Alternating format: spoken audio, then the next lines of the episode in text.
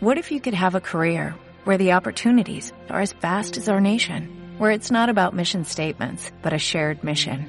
At U.S. Customs and Border Protection, we go beyond to protect more than borders, from ship to shore, air to ground, cities to local communities. CBP agents and officers are keeping people safe. Join U.S. Customs and Border Protection and go beyond for something far greater than yourself. Learn more at cbp.gov/careers. llevaba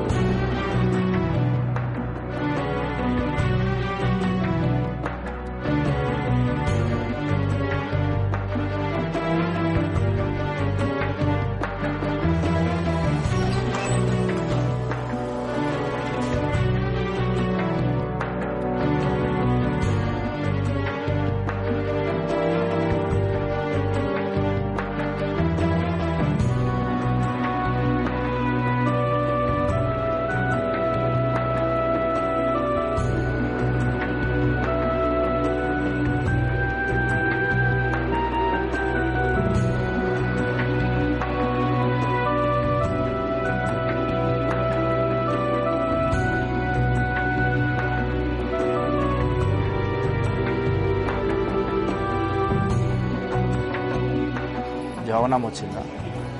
Y al abrir la puerta me dio con ella en la cara, me rozó la cara.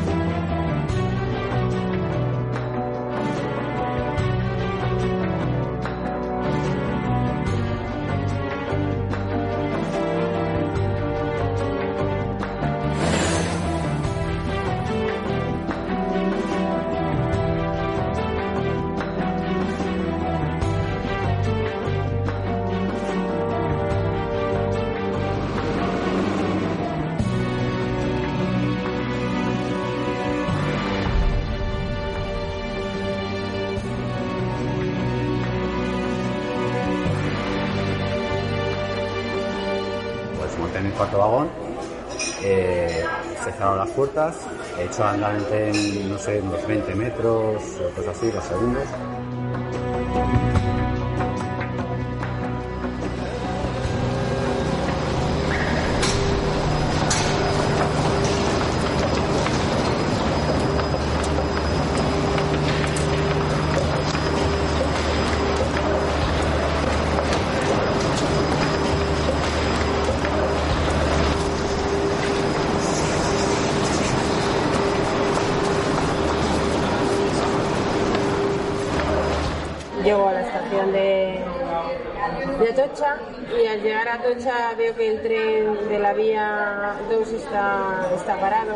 Entonces, pues claro, corrí, corrí para coger el tren y efectivamente no me dio tiempo de ir a ninguna puerta, sino a la última puerta.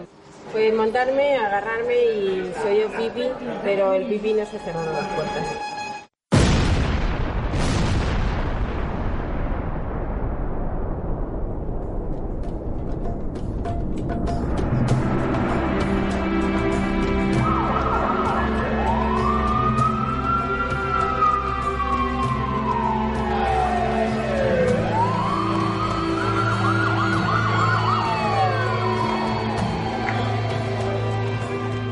Apuntaba a que era ETA, pero efectivamente no había datos concluyentes que avalaran esa teoría.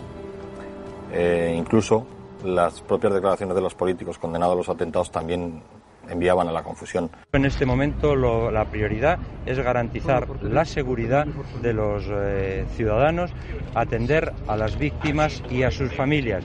Se están coordinando todos los responsables de los distintos servicios para la seguridad y para la atención a las víctimas. Y yo lo único que noté, como iba agarrada de la barra, fue como una descarga eléctrica, como, no sé cómo decirte, yo me quedé pegada, pegada a la barra, la descarga me entraba por los pies y me subía y a la vez de que me salía por la cabeza, me salía por la mano. El 11 de marzo de 2004 ocupa ya su lugar en la historia de la infamia. Son ya más de un centenar de personas muertas y muchos más heridos. Cientos de familias a las que el luto les ha llegado hoy sin avisar. Miles que están viviendo horas de inquietud y de incertidumbre. Y ya fue cuando giré la cabeza a la derecha y me vino una bocanada de olor a pólvora, a plástico, quemado. Y le dije a mi colega, digo, oye, digo, esto, digo, tiene que ser una bomba porque huele a, huele a pólvora. Ante una barbarie incalificable cometida por un grupo de asesinos que quiere imponer su voluntad a una sociedad libre a base de bombas. Es un acto que repugna cualquier conciencia. Es como si te quedaras sin alma, sin cuerpo. Es una sensación ni dolor, no sientes nada, no oyes nada. La imagen me viene poco a poco, en cámara lenta, eh, eh, en blanco y negro. Y en ese momento lo que piensa del sentimiento que tengo es un sentimiento de despedirme, o sea, es de querer ver a mi familia, porque yo creía que iba a morir. Realmente cuando ETA atenta, cada vez que ETA ha atentado y atenta, se rompe en mil pedazos el corazón de los vascos y vascas. Mi primer pensamiento en aquellos momentos fue para mi madre, la verdad que sí.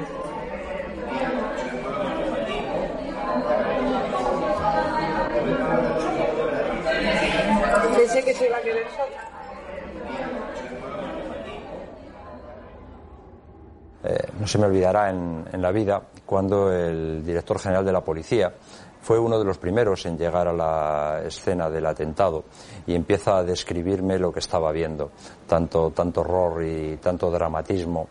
Eh, recuerdo cuando me lo está describiendo para que yo a su vez se lo pudiese transmitir al, al presidente del, gobierno y me dice, ministro, espera un momento, me voy a quitar el abrigo porque voy a tapar a una mujer que está muriendo pues angustia, ¿no? horror y, piensas en la gente, ¿no? Piensas, lo primero que piensas es eh, si hay un vagón que, que, ha estallado, pues tiene que haber mucha gente muerta, ¿no? Y entonces es, es eso, piensas en, la gente dentro del vagón, la gente que intenta salir, pues horror, angustia, mm, una sensación espantosa, vamos, espantosa. Luego además eh, inmediatamente empezaron a llegar las noticias de otros de otros estallidos, de de otras bombas, ¿no? Con lo cual realmente hubo un momento en que no en que casi era pánico lo, que sentía. ¿no? Llamé al gobierno, logré hablar con el ministro poco después y pues tampoco sabía mucho. Claro. Es que es verdad que en esos momentos al final un, se entera más rápido quizá la, las propias emisoras de radio, las televisiones, que los propios eh, fuerzas y cuerpos de seguridad del Estado. En primer lugar, lo queremos dejar absolutamente claro. La izquierda abertzale no contempla ni como mera hipótesis que ETA esté detrás de lo ocurrido hoy en Madrid hasta que me sacaron de allí, yo no es que sea el mejor católico del mundo, pero soy. Y entonces yo lo único que hacía era rezar y pensar que me moría. No van a quedar sin castigo. Puedo asegurarles que España acabará con esta lacra asesina del terrorismo. A partir de ahí es como si te, la vida te vuelve otra vez. Empiezas a ver con claridad, empiezas a respirar y empiezas como a vivir, ¿no? A reaccionar. Vuestro rey sufre con todos vosotros, comparte vuestra indignación y confía en la fortaleza y eficacia del Estado de Derecho para que tan viles y cobardes asesinos caigan en manos de la justicia y cumplan en prisión todas las penas que los tribunales les impongan. Entre tanto seguían diciendo que bombas, porque claro, veías correr como a los Samur y todo, que estaban poniendo porque estaban sacando a la gente y dejaban a todo el mundo y todo el mundo corría, porque te imaginabas de que eso iba a estallar otra vez, de que iba, yo qué sé, de que iba a pasar, yo ya me imaginaba que se caía la estación, los policías y todo eso corrían, que tú no veas, ¿no?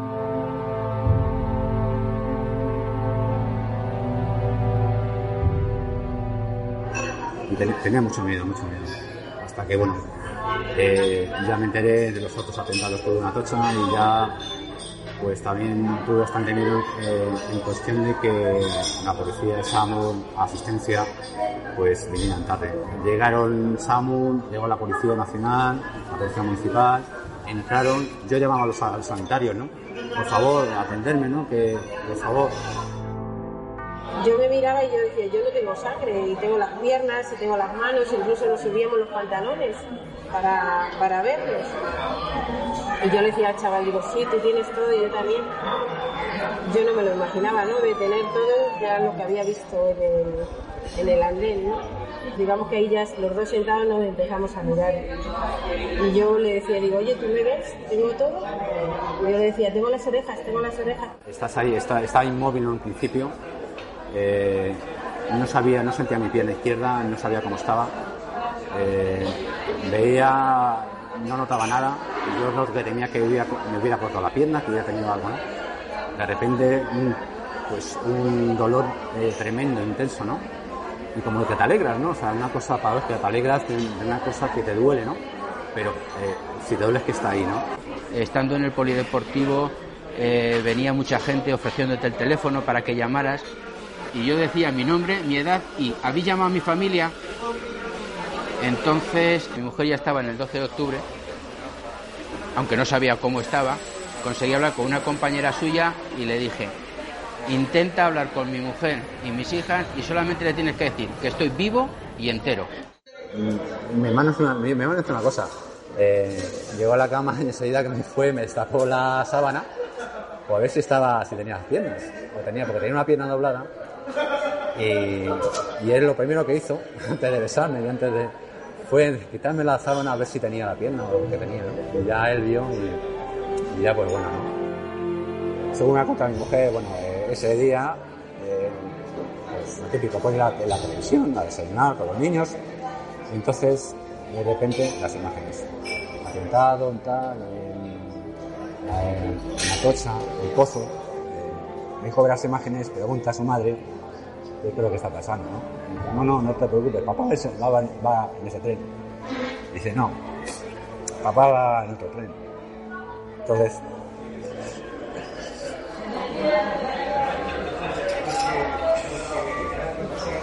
mi hijo pues sabía que iba en ese tren.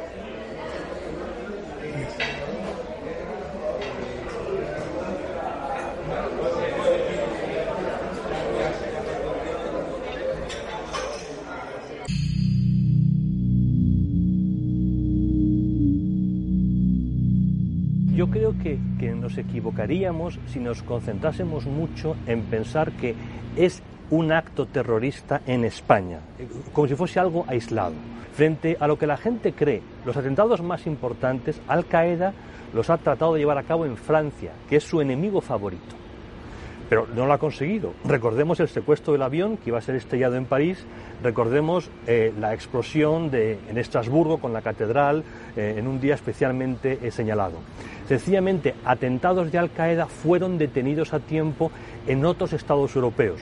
Madrid, que es una capital más de las europeas, no fue capaz de llegar a tiempo y el atentado se convirtió en la masacre que finalmente fue. La amenaza terrorista en Europa es muy, muy significativa. La amenaza a Europa, y en concreto a España, es aún muy considerable. Es probable que seamos testigos de otro atentado terrorista en los próximos meses. Tendrás con el permiso de Alá un regalo que no será de palabras, y aunque nuestros hermanos no nos han pedido que te lo hagamos, nosotros nos hemos quedado en este mundo para hacértelo en persona, con el permiso de Alá Todopoderoso. Nuestros hermanos han jurado ofrecerte este regalo, un regalo que no olvidarás en el nombre de Alá Todopoderoso. Los terroristas hablan de la violencia en términos positivos Y esto es algo no islámico. El Islam no mira la violencia como algo positivo, sino que la observa solamente en caso de necesidad. Esto es, que en caso de necesidad es posible el combate. España es el primer país de Europa donde los terroristas islamistas consiguen completar con éxito los planes para cometer un atentado terrorista, pero no es el primer lugar de Europa donde lo intentan. Lo habían intentado antes en Francia, lo habían intentado antes en Gran Bretaña, lo habían intentado antes en algún otro país más. Esta operación eh, no fue un atentado suicida. Estaba muy bien organizada. Y es más complicado llevar a cabo una operación como esta que hacer un atentado suicida. Ellos pudieron volar por los aires en 10 o 13 estaciones suicidándose. Esto fue mucho más complicado.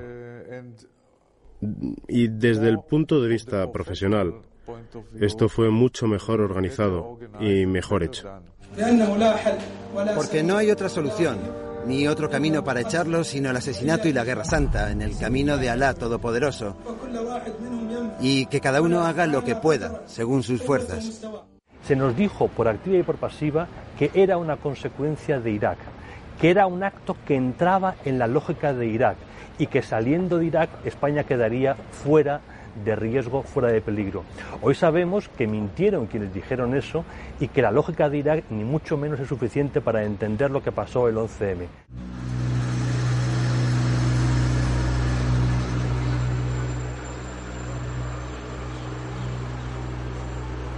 Uno de los primeros datos objetivos con que contaron las fuerzas de seguridad de Estado para averiguar la autoría de los atentados fue la localización de una furgoneta en las cercanías de la estación de Alcalá de Henares.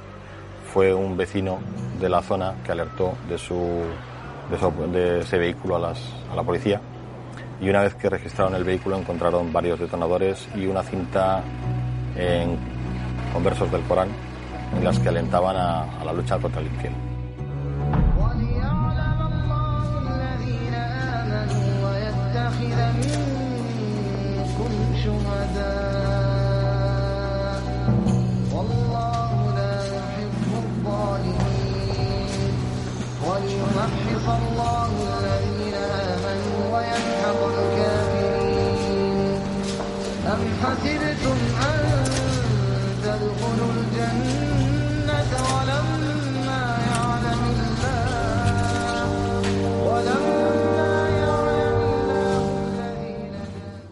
Consideran que están defendiendo el Islam al, al, al realizar este tipo de acciones violentas, porque piensan que el Islam está siendo agredido cosa que habría que habría que discutir a gran escala y ver a gran escala si hay algo de cierto en ello.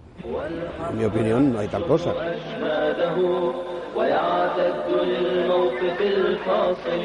La existencia de un desafío islamista a escala planetaria no es algo que eh, yo o el señor Pérez o el señor Smith en Inglaterra pueda aceptar o negar. Es algo que los islamistas proclaman.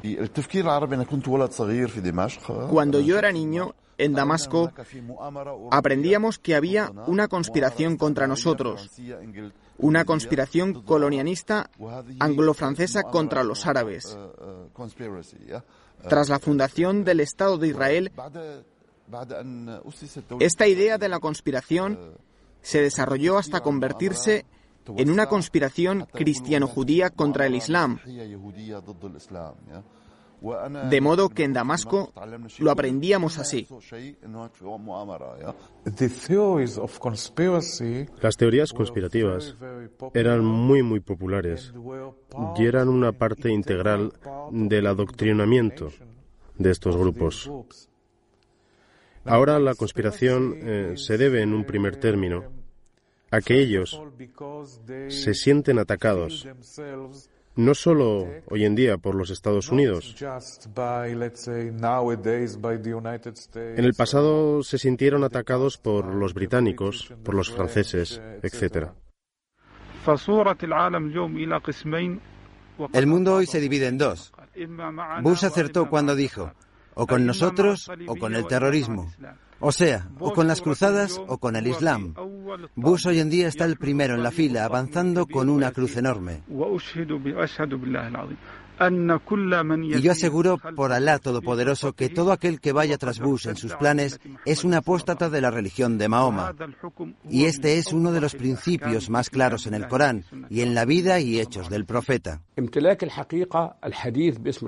La posesión de la verdad, el hecho de hablar en nombre de la verdad, lleva a la oposición política a usar las mismas armas, de modo que cada uno dice, la voluntad divina no es eso, la voluntad divina es lo que digo yo.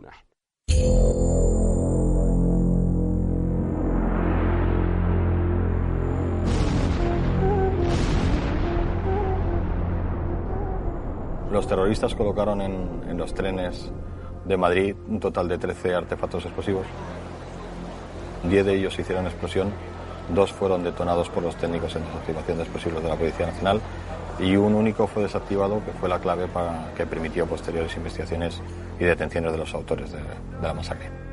A las 2 de la mañana entró una llamada de la sala de operaciones del 091 a la cual se nos comunica que, que la comisaría de Puente de Vallecas eh, y entre los enseres que provenían de la estación del Pozo pertenecientes a los usuarios que viajaban en ese tren. Hay una bolsa que contiene en su interior un teléfono móvil, unos cables y una bolsa, una masa extraña.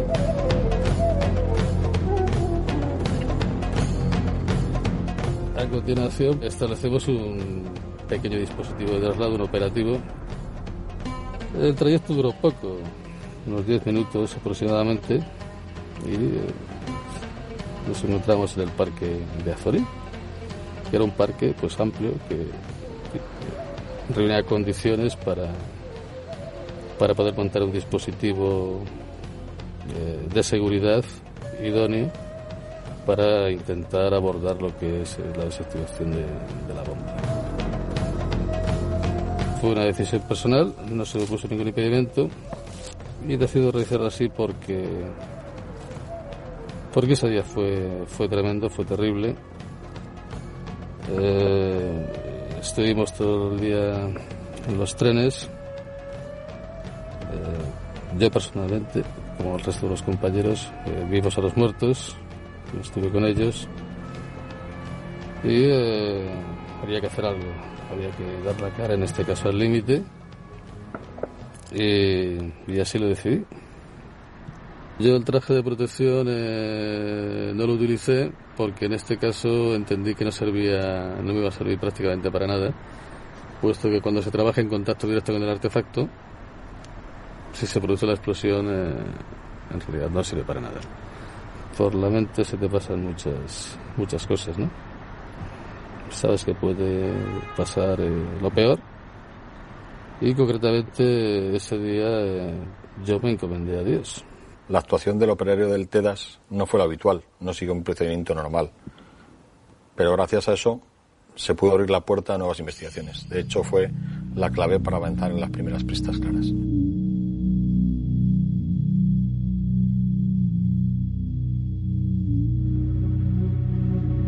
A través de complejos dispositivos tecnológicos, la policía, mm, cuando tuvo en su poder la tarjeta que estaba en la bomba desactivada, logró recomponer el historial de esa tarjeta, es decir, conocer las llamadas realizadas desde esa tarjeta y a dónde iban a parar. Es en ese momento cuando ya los agentes mm, conocieron quién había adquirido la tarjeta, a quién y cuándo.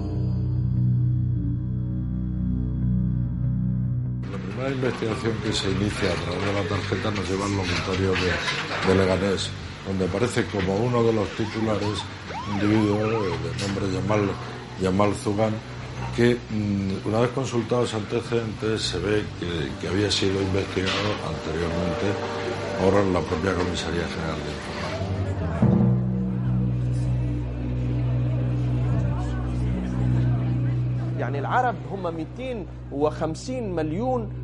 Los árabes son 250 millones de personas. Y Osama Bin Laden, con todas sus organizaciones, como máximo representa a 30.000 o 40.000. Creo que hay una gran diferencia entre estos y la mayoría de los ciudadanos árabes y musulmanes que se sacrifican todos los días, de la mañana a la noche, para conseguir un pedazo de pan para sus hijos. ¿Quién te ha ayudado a colocar las bombas? ¿Cuántos formabais el comando?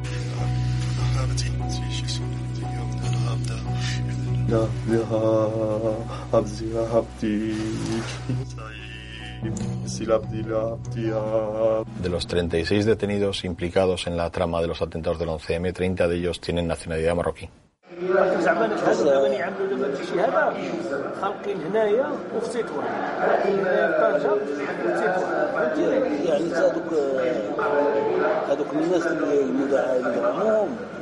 زعما نتحس دابا يعملوا دابا هادشي هذا خالقين هنايا وفي تطوان طنجه وتطوان فهمتي يعني هذوك هذوك الناس اللي المدعمون يعني ما بغاوش يتزودوا يعني في المدن الداخليه في المغرب كامل يعني ينزلوا في المدن الشاميه باش باش يقدر يهرب ترى كيدير الخطه ديالو غدا منا غادي يصبح لا برا فهمتي فهمتي صافي تيمول كدا واخد غدا كيدير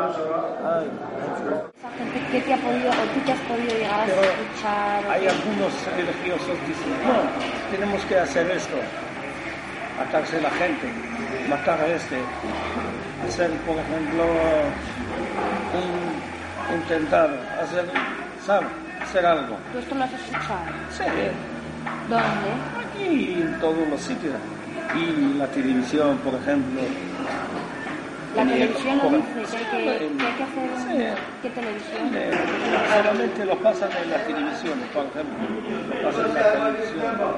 Y Jazeera, Intifada y eso. eh, Prepárate para entrar en el paraíso. El paraíso está abierto ahora. Quien quiera entrar en el paraíso para no vivir en la miseria, solo tiene que entregarse al martirio. Le recibirán en el paraíso 70 uríes vírgenes y no solo una novia. Si no pagan los americanos, si no pagan los americanos y los, y los de Pa- Palestina en, esta zona de Golfo, si no se, se van de ahí, nunca se terminan problemas. Y por eso, hermanos, se os han abierto las puertas del paraíso. Renunciad a esta vida, a permanecer en ella humillados. Oh mi pueblo, para ir al paraíso no os quedéis en esta vida de humillación. Los humillados no entrarán al paraíso. El paraíso está vedado a los sumisos. Los ciudadanos en los países árabes nunca pueden criticar a sus gobernantes. No pueden cambiar a sus gobernantes. No pueden expresar sus opiniones con libertad.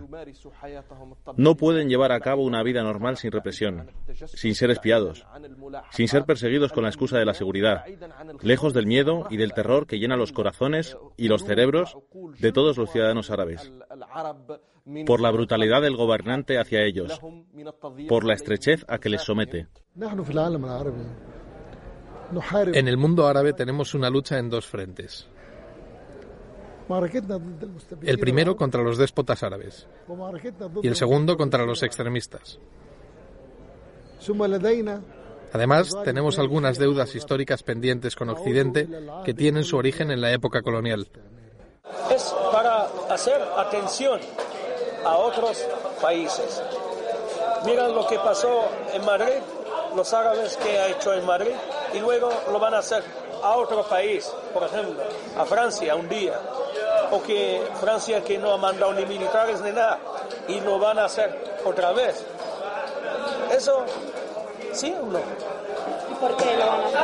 No, por ejemplo, siempre hacen atención, siempre recuerdan a otros países que no hace más daño a los musulmanes, por ejemplo, a los árabes. حتى الإسلاميين المتطرفين يمكن أن a los extremistas islámicos podemos ayudarles a hacer avanzar sus ideas, animándoles a ser moderados, a integrarse en la corriente política mayoritaria y a participar en el proceso electoral. Pero aquí hay una doble lucha, en mi lucha personal. Que por una parte haya un proceso electoral verdadero y poder convencerlos para participar en este proceso democrático.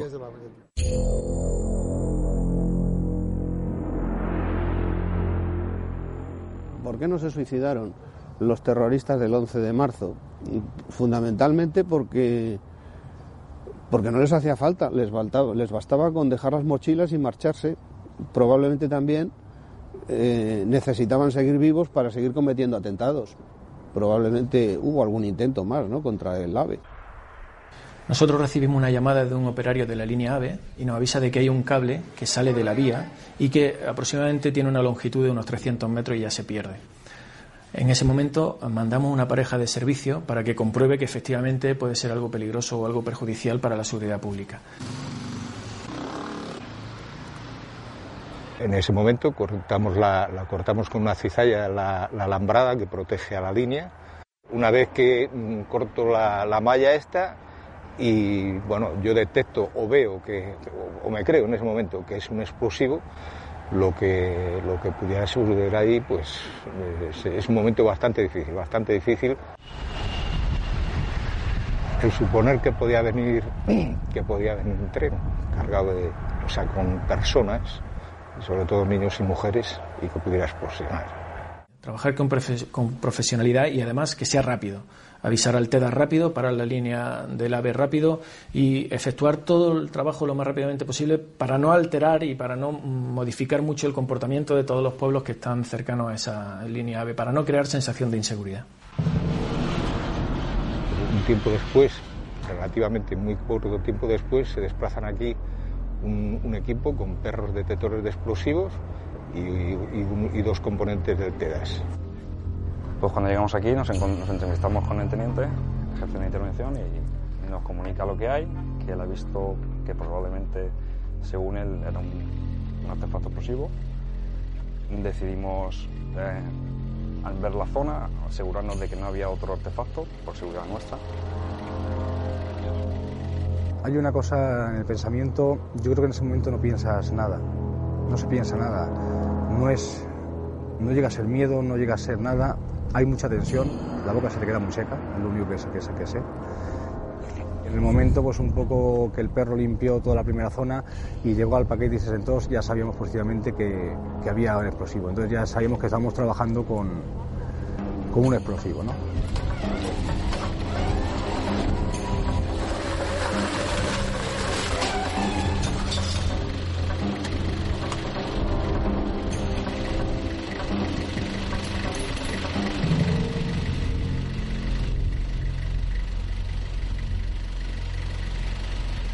Era una bolsa de plástico de una, de una tienda de, una gran superficie. De esa eh, estaba oculta, intentando estar oculta en la vía del, tren, en la propia vía.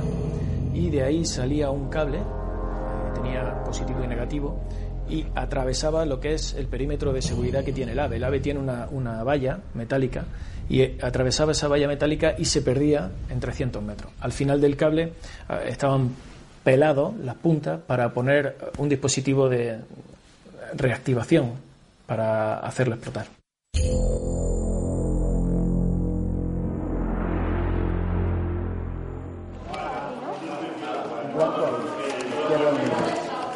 Pepe. ¿El blanco?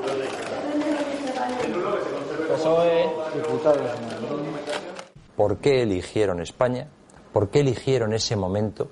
Este era un atentado diseñado de manera meticulosa y pormenorizada para conseguir una serie de, efectos. No, fue aleatorio ni la ejecución, ni cómo aparecieron las pruebas, ni la fecha elegida eh, pocos días antes de unas elecciones generales.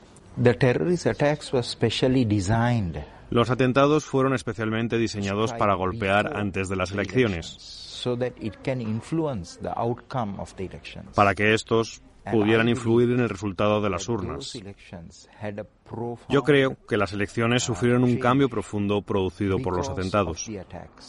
Después del 11 de marzo, no creo que los españoles de repente se pusieran de rodillas ante los terroristas y forzaran la elección de un gobierno que fuera a conceder eh, a los terroristas en sus pretensiones en Irak o acceder al chantaje de, Osama Bin Laden.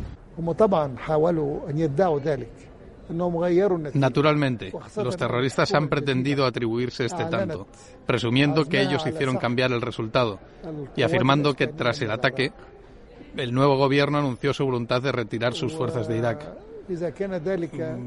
Si esto fuera cierto, sería una victoria parcial y momentánea para los terroristas. En los barrios en los que ocurrieron los atentados de la parte de Atocha, Santa Eugenia y Vallecas y por ahí, en, alguna, en algunos barrios se llegó al 65% de voto para el partido ganador, cosa que no había ocurrido en ninguna parte ni ha vuelto a ocurrir ni con anterioridad. Yo creo que había una, una tendencia muy fuerte al cambio en nuestra sociedad y que las encuestas de las últimas semanas venían atestiguando esa tendencia al cambio. ¿no? Eran más los ciudadanos que querían cambiar que aquellos que querían continuar. ¿no? Y yo creo que el atentado lo que hace es acelerar esa tendencia, acentuarla. ¿no? Y digo que Zapatero ha sido inteligente. Y siempre lo repito, Zapatero ha sido inteligente cuando llamó a sus soldados a salir de Irak. Este hecho fue motivo de júbilo para un enorme número de musulmanes. Y todos están seguros de que España se ha puesto a salvo de estas operaciones de violencia y de terrorismo. Que lo que la sociedad democrática no puede tolerar es que los terroristas impongan su agenda, ni sus objetivos, ni sus discusiones. Eso es lo que no podemos tolerar. Los atentados fueron especialmente diseñados para golpear antes de las elecciones, para que estos pudieran influir en el resultado de las urnas. Yo creo que las elecciones sufrieron un cambio profundo producido por los atentados.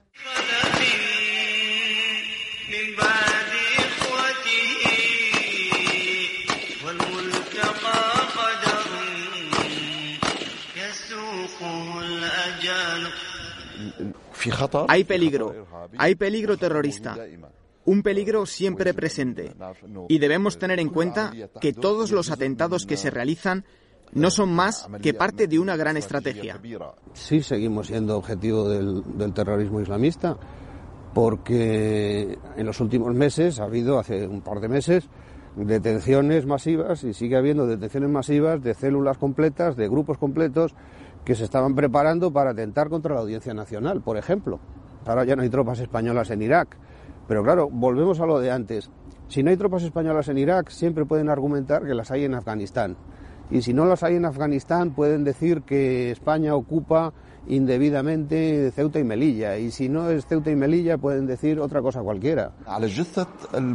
Sobre el cadáver del cineasta asesinado Van Gogh, había un mensaje en el que estaba escrito, Europa, ha llegado tu hora. El que lo escribió, que es marroquí, se llama Mohamed Bouyeri. No dijo, Holanda, ha llegado tu hora, sino Europa.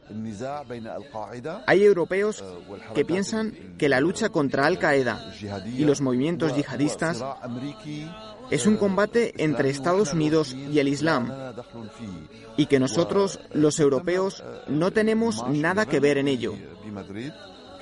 Y el 11M ha desmentido eso.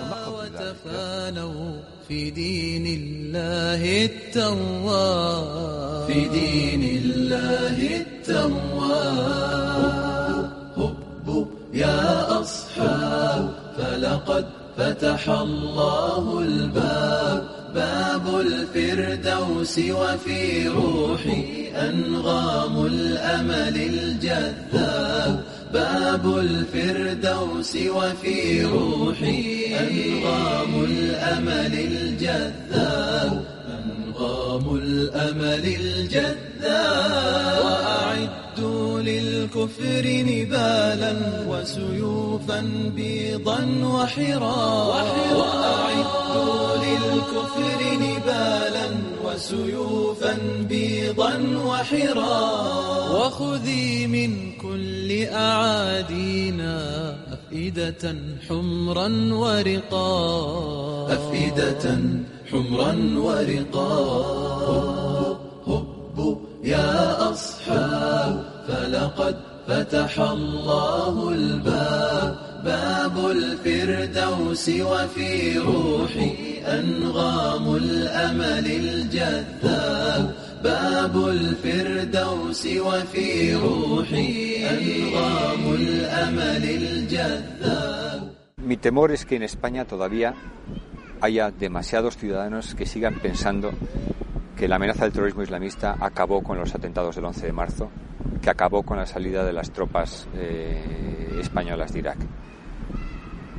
La amenaza que tenemos sigue existiendo, es real, no es solo nuestra, la compartimos con el conjunto eh, de países europeos, con el conjunto del mundo occidental y con el conjunto eh, de la comunidad internacional.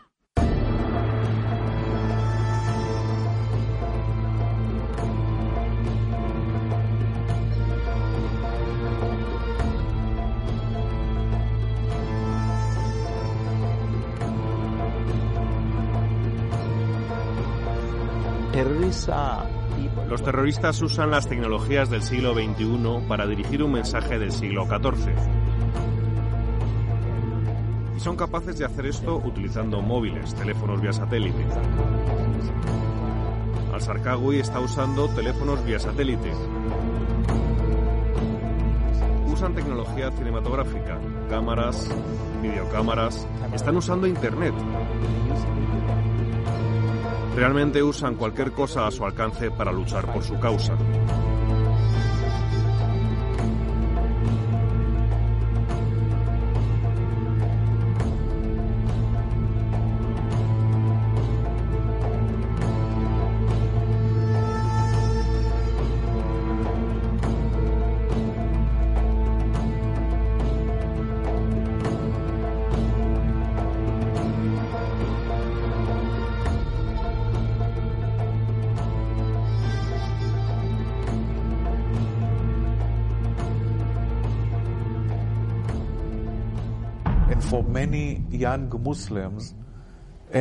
Para muchos jóvenes, no necesariamente terroristas, pero sí para muchos jóvenes musulmanes, Osama Bin Laden es el nuevo Saladino.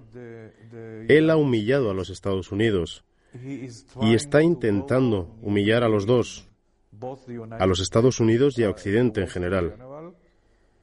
Se les ha fugado a los americanos y nadie sabe dónde. El terrorismo puede ser combatido de tres modos diferentes. El primero es la lucha antiterrorista operacional o táctica, yendo detrás de las células, planeando y preparando ataques.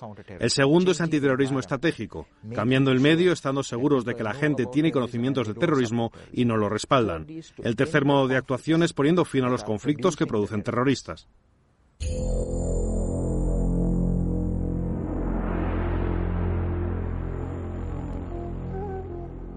Dos días después del atentado, la policía española, tras recibir una llamada de aviso, halla en una papelera cercana a la mezquita de la M30 una cinta de vídeo, en la que un portavoz de Al-Qaeda en Europa reivindica los atentados del 11M.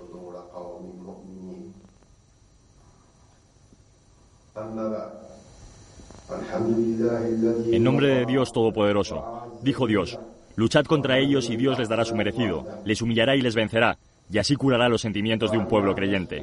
Gracias a Dios Todopoderoso, el que ayuda en la victoria a sus fieles y alaba a sus soldados, derroca a los infieles él solo. Reivindicamos nuestra responsabilidad por el ataque que hizo que Madrid temblase, y esto sucede dos años y medio después de las dos operaciones benditas de Washington y Nueva York. Esta es la respuesta a vuestra complicidad con los grupos de asesinos mundiales y por seguir los pasos de Bush y sus colaboradores.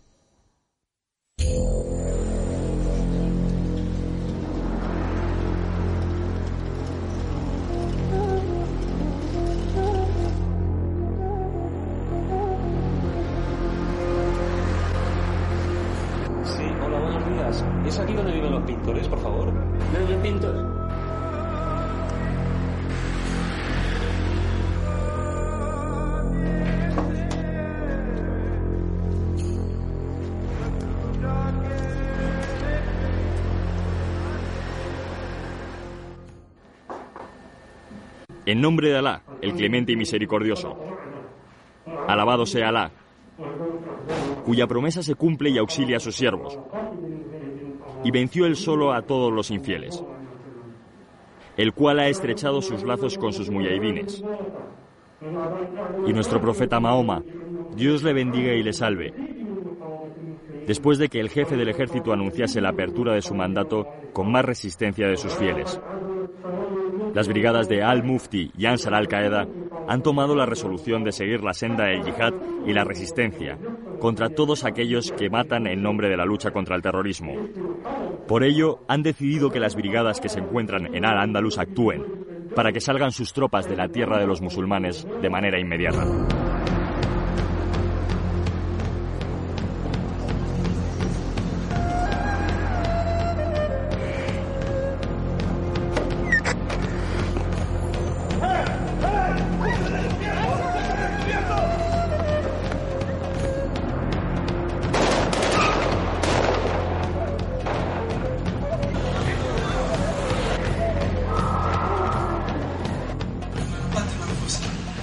Cuando ofrecemos nuestras almas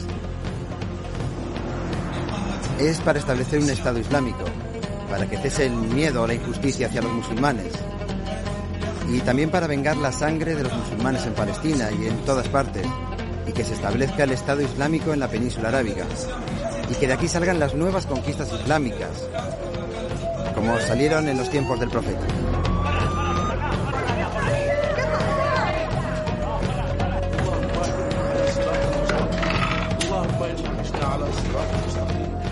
Los vecinos de la zona, los que habían desalojado, no contaban cómo les oían rezar, chillar, eh, eh, gritar en nombre de Alá.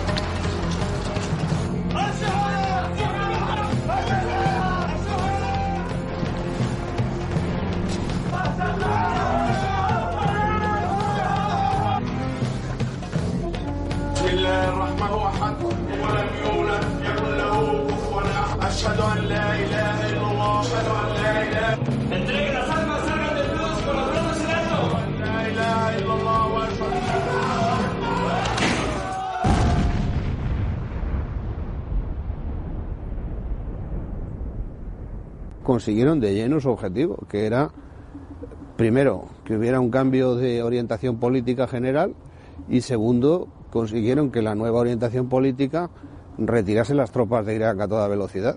Yo creo que sí, que el éxito fue 100%. ¿Qué más eh, pudimos hacer? ¿Dónde pudimos eh, actuar para, para haberlo, haberlo evitado? Y eh, la verdad es que encontrar una, una respuesta a eso es, eh, es muy difícil. El retirarnos de Irak fue celebrado por los islamistas como un gran éxito. Y esa cele- eh, celebración debería llevar a nuestros actuales gobernantes a pensar un poco qué están haciendo y cuál es el efecto. Desde luego, la reacción española no va a desalentar nuevos atentados, sino todo lo contrario, va a animar nuevos atentados en el futuro inmediato. Pero esa imagen te viene un día y, ¿y ¿por qué viene? ¿Y por qué le, puedes ver? Estás leyendo un periódico, estás en un parque, estás, estás haciendo, corriendo por ahí y, te viene a la, a la cabeza. El psiquiatra no, no le encuentra explicación. Es así es aprender a vivir con ellos, es la, frase, aprender a vivir con ellos siempre. Aquellos hombres quisieron preparar la respuesta del día del juicio. Los sacó de sus casas la fe en Alá y el deseo de seguir al profeta Mahoma. Sabían que el aluvión de excusas que les presentaban otros árabes no iba con ellos en absoluto. ¿Cómo iban a creerlos si el al se perdió hace cinco siglos y no ha vuelto?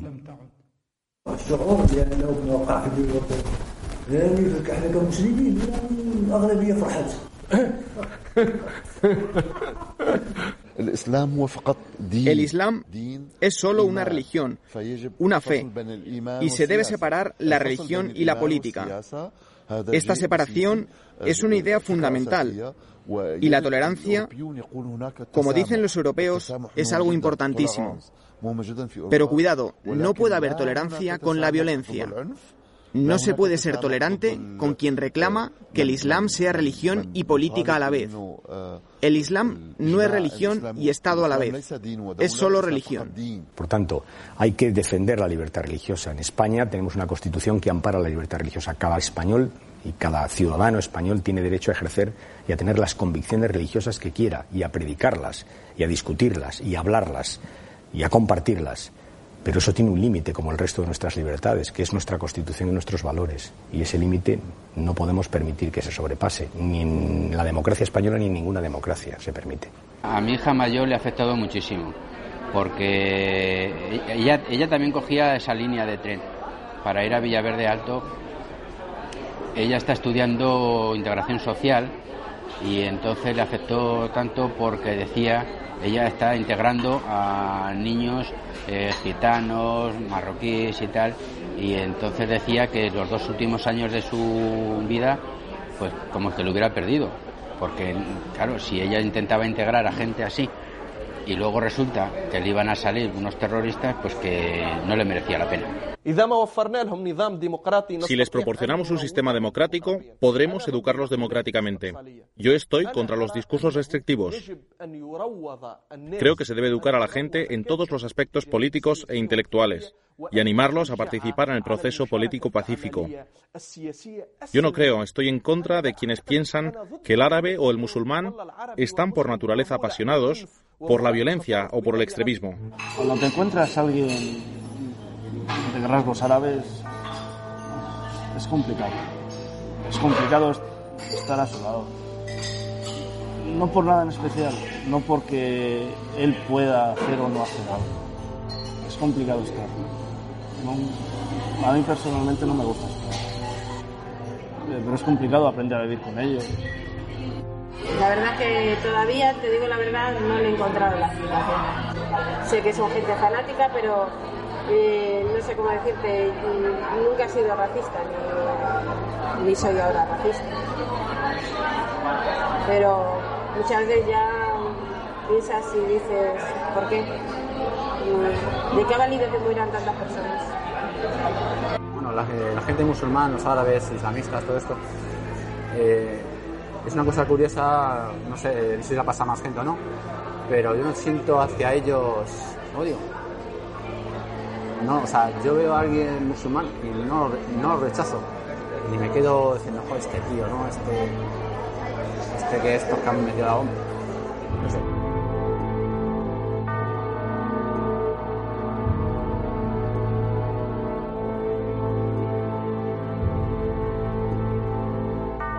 ¿Se pudo evitar el 11M? Yo creo que sí.